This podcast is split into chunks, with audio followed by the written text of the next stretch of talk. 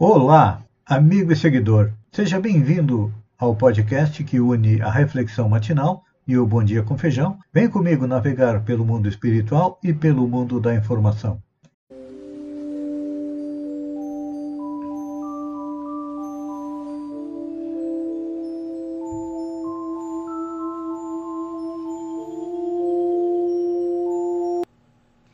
Olá, amigo e seguidor.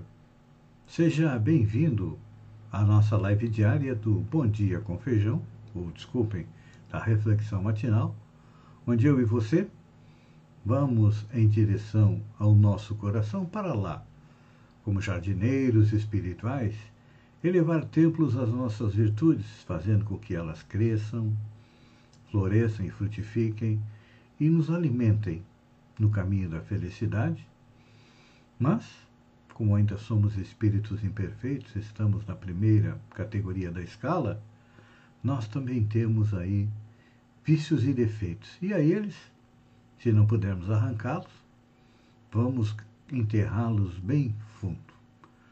Os vícios e defeitos são o orgulho, a vaidade, uso do fumo, álcool, drogas, avareza, vingança, agressividade, ódio. Tudo isso entrava ao nosso crescimento. Já as virtudes que nos levam à perfeição moral são a humildade, a resignação, a piedade, a generosidade, o companheirismo, a indulgência, a paciência, o devotamento.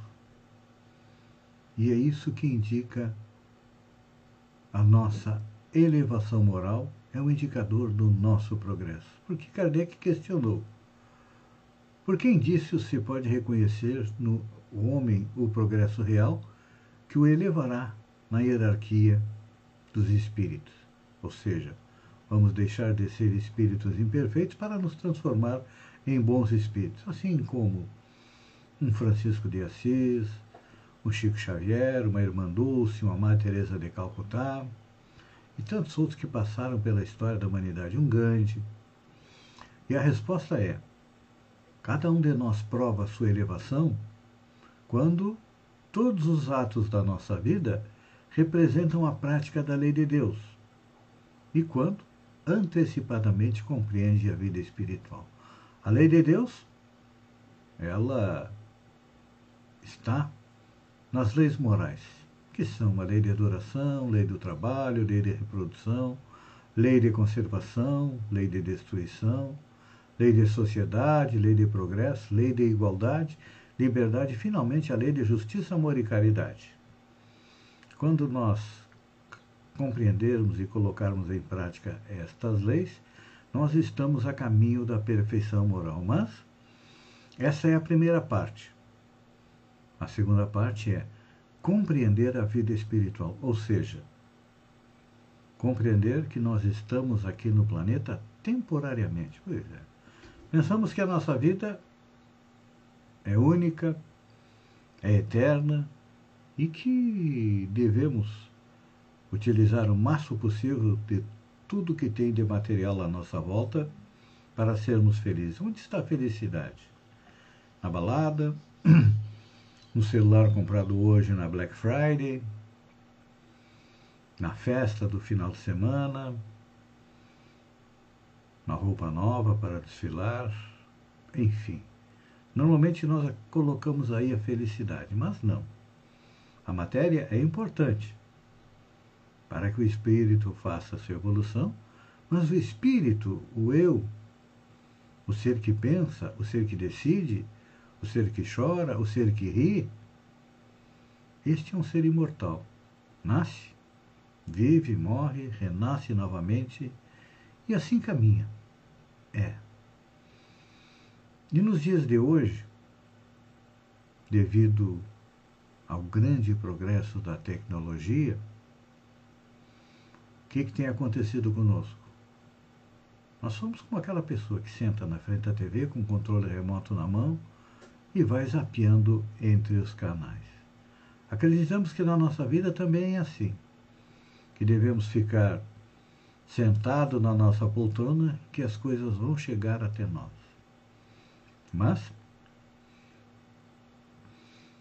o único local onde o sucesso, e quando se fala em sucesso no sentido geral, na vida espiritual, está antes do trabalho, é no dicionário. Saindo do dicionário, nós precisamos sair da nossa zona de conforto, da nossa zona de acomodação, para construir a nossa felicidade. Porque nós vivemos muitas vezes uma ilusão. No universo virtual, nos esquecemos do mundo real, que é onde nós fazemos a nossa evolução. É através dos relacionamentos, relacionamentos com a família, relacionamento com os amigos, relacionamento com os colegas de trabalho e, finalmente, o relacionamento com a sociedade no dia a dia, é que nós fazemos a nossa evolução, porque ainda não somos espíritos puros, perfeitos. Precisamos uns dos outros para fazer a nossa evolução. E aí, muitas vezes, o que acontece? Nós perdemos o foco das coisas importantes, acreditando que o conforto da vida material pode nos saciar e nos esquecemos da vida moral. Muitas vezes a vida material funciona como uma droga. Esse dia estava lendo uma notícia interessante de um psicólogo que dizia que o vício do celular é igual ao vício do fumo, o vício do álcool, que muitas vezes destrói uma pessoa. Por quê? Acaba paralisando os nossos sentidos e nos leva a uma percepção incorreta dos outros, que são reflexo de nós mesmos. Pois é. Assim nós caminhamos. E aí vem a dor como nossa companheira. Vem as situações difíceis que foram programadas por nós antes de renascer, para que pudéssemos evoluir. E muitas vezes nos escondemos da vida porque acreditamos que, com as facilidades que hoje nós temos com a tecnologia no planeta, a vida vai ser fácil. Não, a vida não é fácil. Todos nós temos programados testes, como eu disse, para quê? Para o desenvolvimento das nossas virtudes. Por exemplo, hoje as pessoas estão muito críticas. Qualquer coisa é motivo de briga. Então, o que precisamos fazer?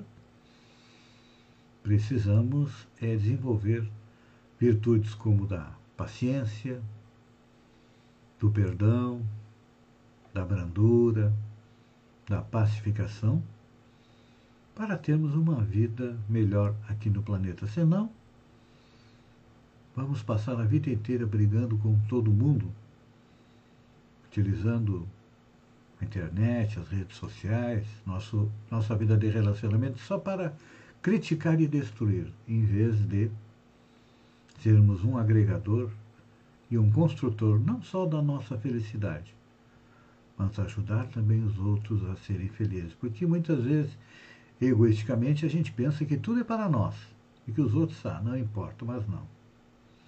Mirem-se no exemplo de Jesus.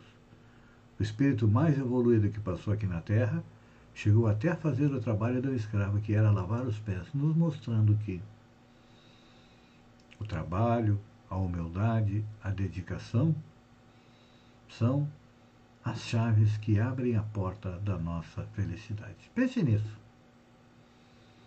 Na hora da situação difícil, pense o que faria Jesus na situação e verá que terá a solução na sua frente. Amigo e seguidor, eu agradeço por ter estado comigo durante esses minutos. Fiquem com Deus e até amanhã, no amanhecer, com mais uma reflexão matinal. Um beijo no coração e até lá. Então.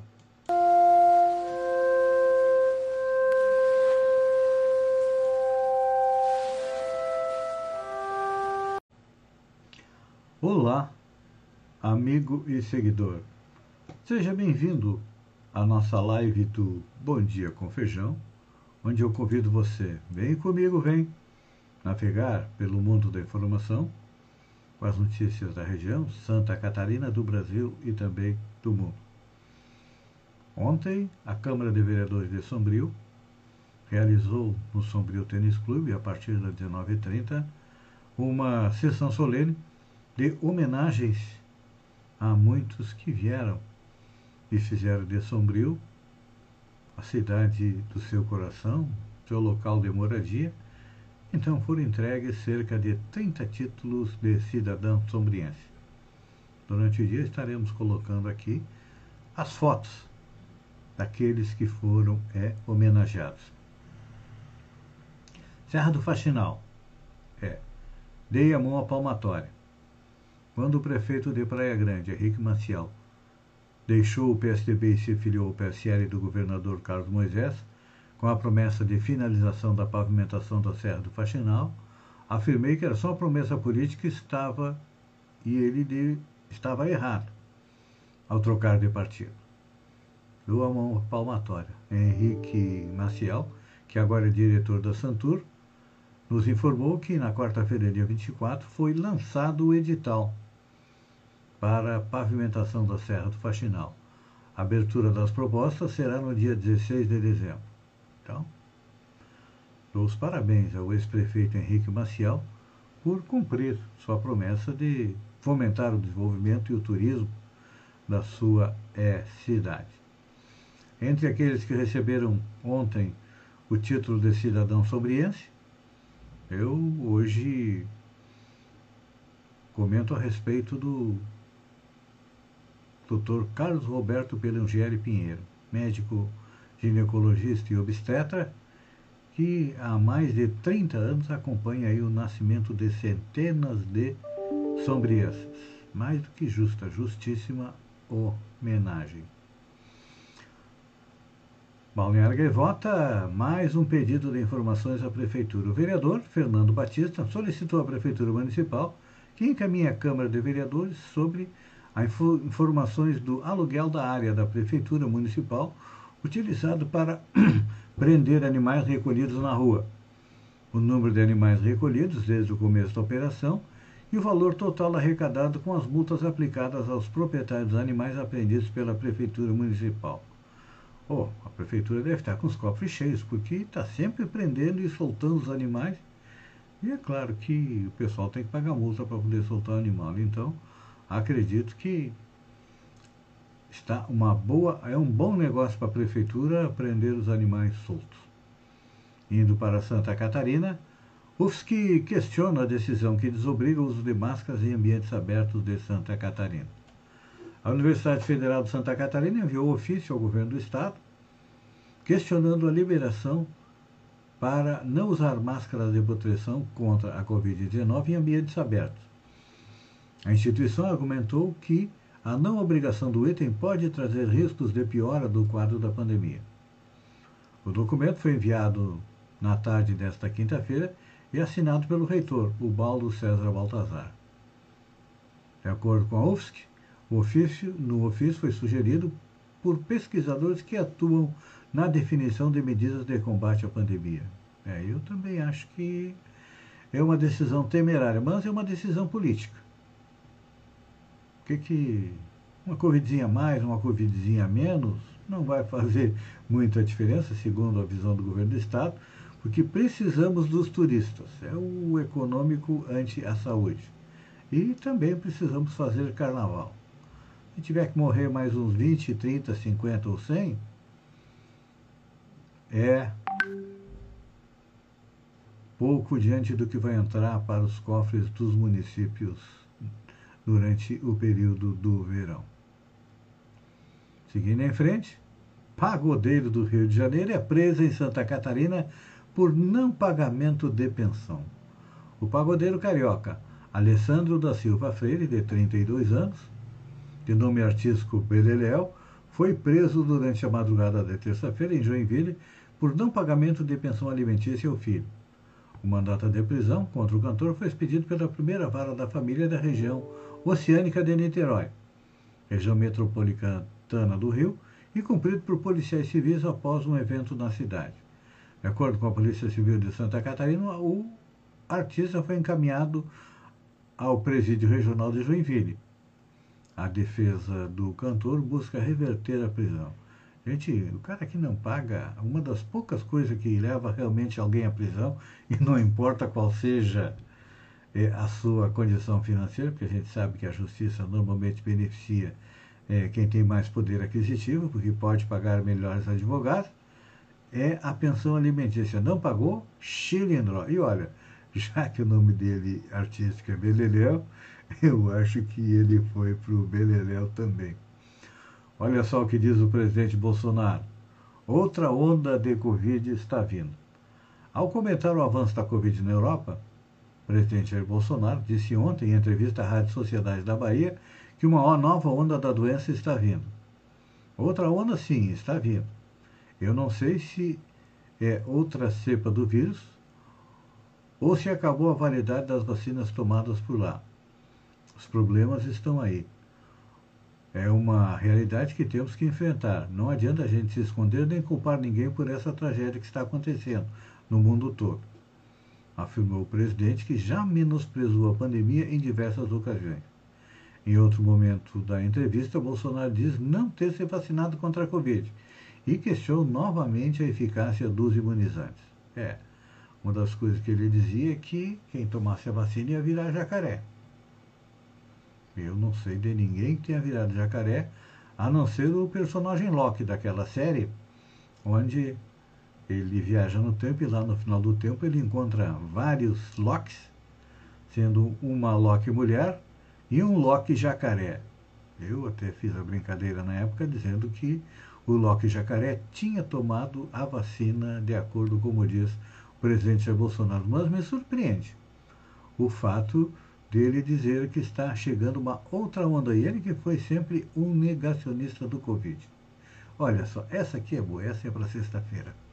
Italiano passa 15 anos achando que namorava Alessandra Ambrosio. Um jogador de vôlei italiano passou 15 anos acreditando que namorava o modelo brasileiro Alessandra Ambrosio à distância. Ele conheceu uma pessoa que usava a foto dela pela internet e se identificava como Maia. Desde então, Roberto Casaniga enviou 700 mil euros para a estelionatária. Ela pedia ajuda financeira para tratar de supostos problemas cardíacos. O caso foi revelado nesta terça-feira, dia 23, em um programa de televisão da Mega 7, que reuniu provas de que o homem estava sendo enganado. Tenho tantas dúvidas e não é fácil acordar do coma, disse Roberto ao perceber que foi vítima de uma fraude. Ele chegou a fazer empréstimo para enviar o dinheiro à namorada falsa, que alegava ter problemas cardíacos. Tá aí, né? Mais um tanso que cai nas malhas dos estelionatários. E não foi barato, gente. 700 mil euros é algo em torno de uns 4 milhões de reais. Olha só, essa aqui é boa. Para fugir da Polícia Federal, Olavo de Carvalho vai de carro para o Paraguai. Olavo de Carvalho fugiu do país pelo Paraguai para chegar aos Estados Unidos, depois de ter sido intimado pela Polícia Federal. O guru bolsonarista foi instado, depois de 9 de novembro, a depor. No dia 16, anunciou que estava em Virgínia. Eu estava no hospital e me ofereceram um voo repentino para dali a 15 minutos. Eu não ia perder a oportunidade, disse ele nas redes sociais. O que aconteceu é que, desde o dia 11, ele passou 2 dias de carro, viajando 1.400 quilômetros, passou pela fronteira sem passar na aduana e foi até a capital do Paraguai e tomou um avião. Fugiu e escapedeu-se. Não está fácil a vida dos bolsonaristas. Já viu alguém ter um guru desse tipo, como tem o presidente Jair Bolsonaro? Não deve ter bons conselhos desse tipo de gente. Amigo e seguidor, eu agradeço a você por ter estado comigo durante esses minutos. Fiquem com Deus, um bom final de semana. Por favor, se beber, não dirija. Apesar de estar liberado procurem andar de máscara, porque aqui na nossa região, principalmente em Sombrio, a Covid está aumentando. E até segunda-feira, às 6h50. Um beijo no coração e até lá, então.